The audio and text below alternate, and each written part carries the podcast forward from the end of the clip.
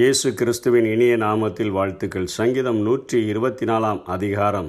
தாவிது பாடின ஆரோகண சங்கீதம்.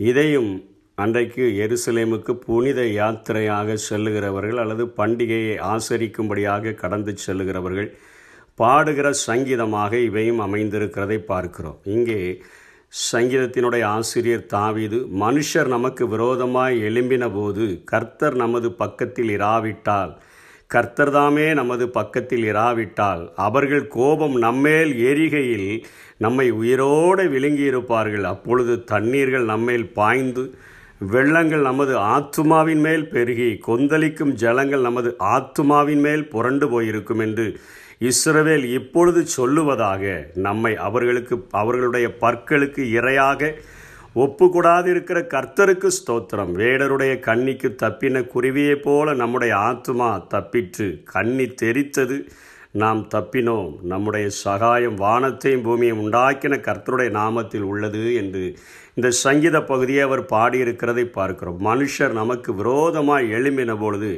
கர்த்தர் நமது பக்கத்தில் இராவிட்டால் என்று சொல்லி இங்கே சங்கீதத்தினுடைய ஆசிரியர் குறிப்பிடுகிறதை பார்க்கிறோம். இவர் எதை குறிப்பிடுகிறார்? யாத்ராகமம் பதினைந்தாம் அதிகாரம் ஒன்பதாம் வசனத்திலே இஸ்ரவேல் ஜனங்கள் நானூறு வருடங்கள் அவர்கள் அடிமைத்தனத்தில் இருந்து அவருடைய பிள்ளைகள் அடிமைத்தனத்தில் பிறந்து அத்தனையாய் எகிப்து தேசத்திலே கஷ்டப்படும் பொழுது ஆண்டவர் மோசே என்னும் ரட்சகனை எழும்ப பண்ணினாரே.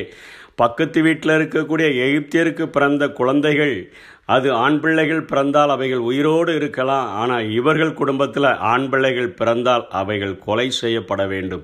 அப்படிப்பட்ட ஒரு கடுமையான சட்டம் நெருக்கப்படுகிற ஒரு சூழ்நிலை இருந்த அந்த தேசத்தில் ஆண்டவர் மோசையை கொண்டு போய் ஆண்டவர் அவர்களை ரட்சிக்கும்படியாக அநேக அற்புத அடையாளங்களை செய்து அவர்களை இந்த தேசத்தில் இருந்து வெளியே கொண்டு வந்து அவர்கள் கர்த்தருக்கு ஆராதனை செய்ய போகிறோம் என்று சொல்லி கிளம்பி வந்த பொழுது வனாந்தரத்திற்கு வந்த பொழுது அவர்கள் வெளியே பார்க்கிறார்கள். அங்கே செங்கடல் இவர்களுக்கு முன்பாக நிற்கிறது.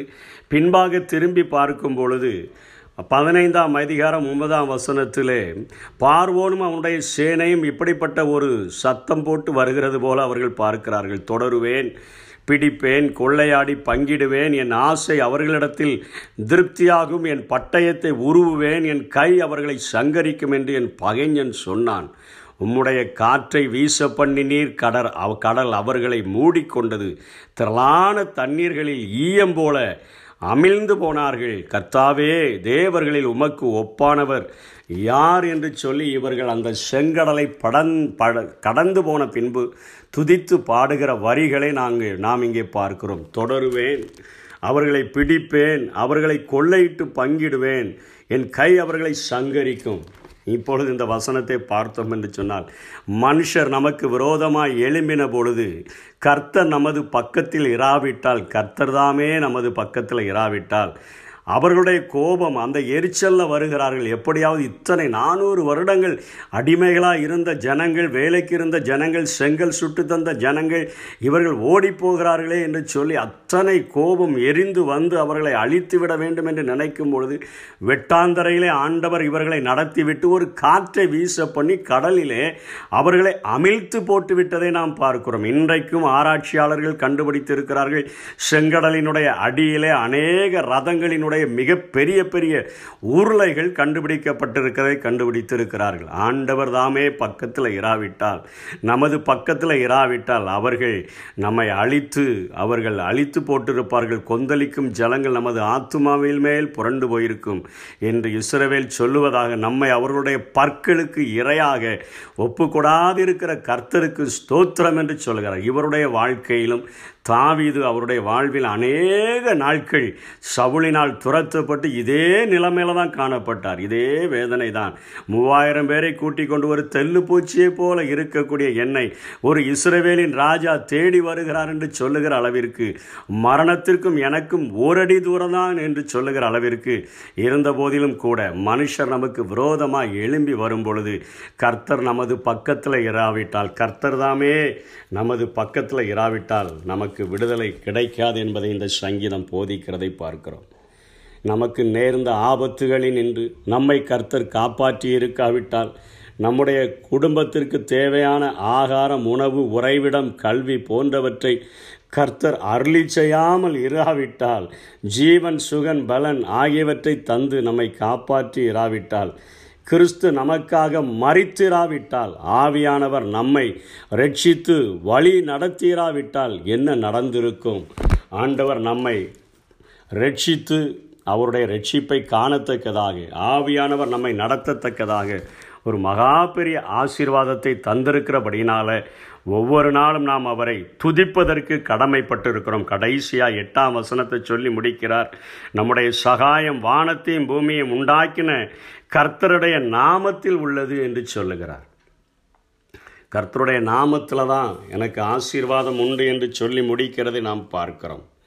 சங்கீதம் நூற்றி இருபத்தி ஒன்று ரெண்டில் யான் வானத்தையும் பூமியையும் உண்டாக்கின கர்த்தரிடத்திலிருந்து எனக்கு ஒத்தாசை வரும்.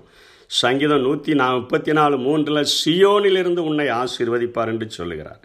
ஆதியிலிருந்து இன்று வரை கர்த்தருடைய பிள்ளைகள் பலவிதமான பாடுகளை சகித்து வந்தாலும் அநேக அரசாங்கங்களும் குழுக்களும் இன்றைக்கி ரெண்டாயிரத்தி இருபத்தி ரெண்டாம் ஆண்டு வரையிலும் இந்த கிறிஸ்துவத்தை அந்த கிறிஸ்துவனுடைய போதனைகளை அவரை பின்பற்றுகிற அந்த மார்க்கத்தை எப்படியாவது அழிச்சிடணும்னு நினச்சாலும் கர்த்தர் நமது பக்கத்தில் இருக்கிறபடினால ரெண்டாயிரம் கிறிஸ்துவனுடைய வருகைக்கு பின்பு ரெண்டாயிரத்தி இருபத்தி ரெண்டு ஆண்டுகள் ஆகியும் ஆண்டவர் இன்றைக்கும் நம்மை பாதுகாத்து வருகிறார். நம்முடைய சொந்த வாழ்க்கையில் நம்ம கர்த்த நமது பக்கத்தில் இருந்து நம்ம எல்லா காரியங்களிலும் நம்ம விடுவிக்கிறதை பார்க்கிறோம். வேடனுடைய கண்ணிகள் கெட்ட நண்பர்கள் மாம்சத்தினுடைய இச்சை பெருமை பயம் இதெல்லாம் உள்ளான மனுஷனுக்கு வரக்கூடிய ஒரு ஆபத்து. வெளியான மனுஷனில் அநேக ஆபத்துகள்லேருந்தும் விடுதலை செய்கிறார். இங்கே சாவிது சொல்லுகிறார் ஆத்மாவில் விடுதலை.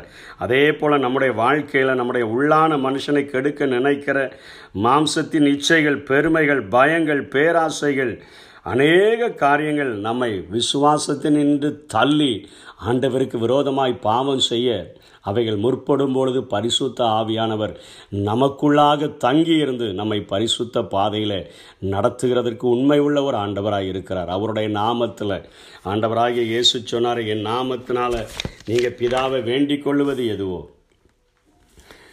எதை கேட்டாலும் நான் அதை செய்வேன். யோவான் பதினாலு பதினாலில் சொல்லுகிறார். யோவான் பதினாறு இருபத்தி மூணு இருபத்தி நாலில் நீங்கள் என் நாமத்தினால பிதாவினிடத்தில் கேட்டுக்கொள்வது எதுவோ அதை அவர் உங்களுக்கு தருவார். இதுவரைக்கும் நீங்கள் என் நாமத்தில் ஒன்றும் கேட்கவில்லை. கேளுங்கள். அப்பொழுது உங்கள் சந்தோஷம் நிறைவாயிருக்கும்படி பெற்றுக்கொள்வீர்கள். ஏயா உம்முடைய நாமத்தில் கேட்கணும். வானோர் பூதலத்தோர் பூமியின் கீழானோருடைய முழங்கால்கள் யாவையும் முடங்க பண்ணுகிற ஒரு உன்னதமான அந்த நாமம் இயேசுவின் நாமம். அவரை அறியாத வானம் இல்லை அவரை அறியாத பூமி இல்லை.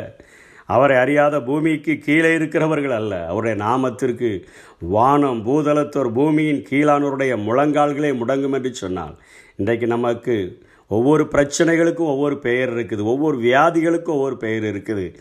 அவைகளெல்லாம் இயேசு என்கிற நாமத்தை சொல்லும் பொழுது நடுங்கக்கூடியதாக இருக்கிறது. அந்த நாமத்தில் பிதாவினிடத்தில் எனக்கு செய்யுங்கன்னு சொல்லி கேட்டா கர்த்தர் தாமே நம்முடைய எல்லா காரியங்களின் நின்றும் நம்மை விடுதலையாக்கி நம்மை வழி நடத்துகிறதற்கு இன்றைக்கும் உண்மை உள்ளவராய் இருக்கிறார். நம்முடைய சரீரத்தினுடைய தேவைகளை மாத்திரமல்ல சரீரத்தினுடைய வேதனைகளை மாத்திரமல்ல நம்முடைய ஆத்மாவிலும் உயிர் தந்து ஆத்மாவையும் வாழ வைத்து நம்முடைய ஆத்மா வாழ்கிறது போல எல்லாவற்றிலும் வாழ்ந்து சுகித்திருக்கும்படியாய் நம்மை ஆசீர்வதிப்பதற்கு ஆண்டவர் இன்றைக்கும் உண்மையுள்ளவராயிருக்கிறார் அப்படிப்பட்ட கிருபைகளை தேவன் தாமே நமக்கு தந்தருள்வாராக. ஆமே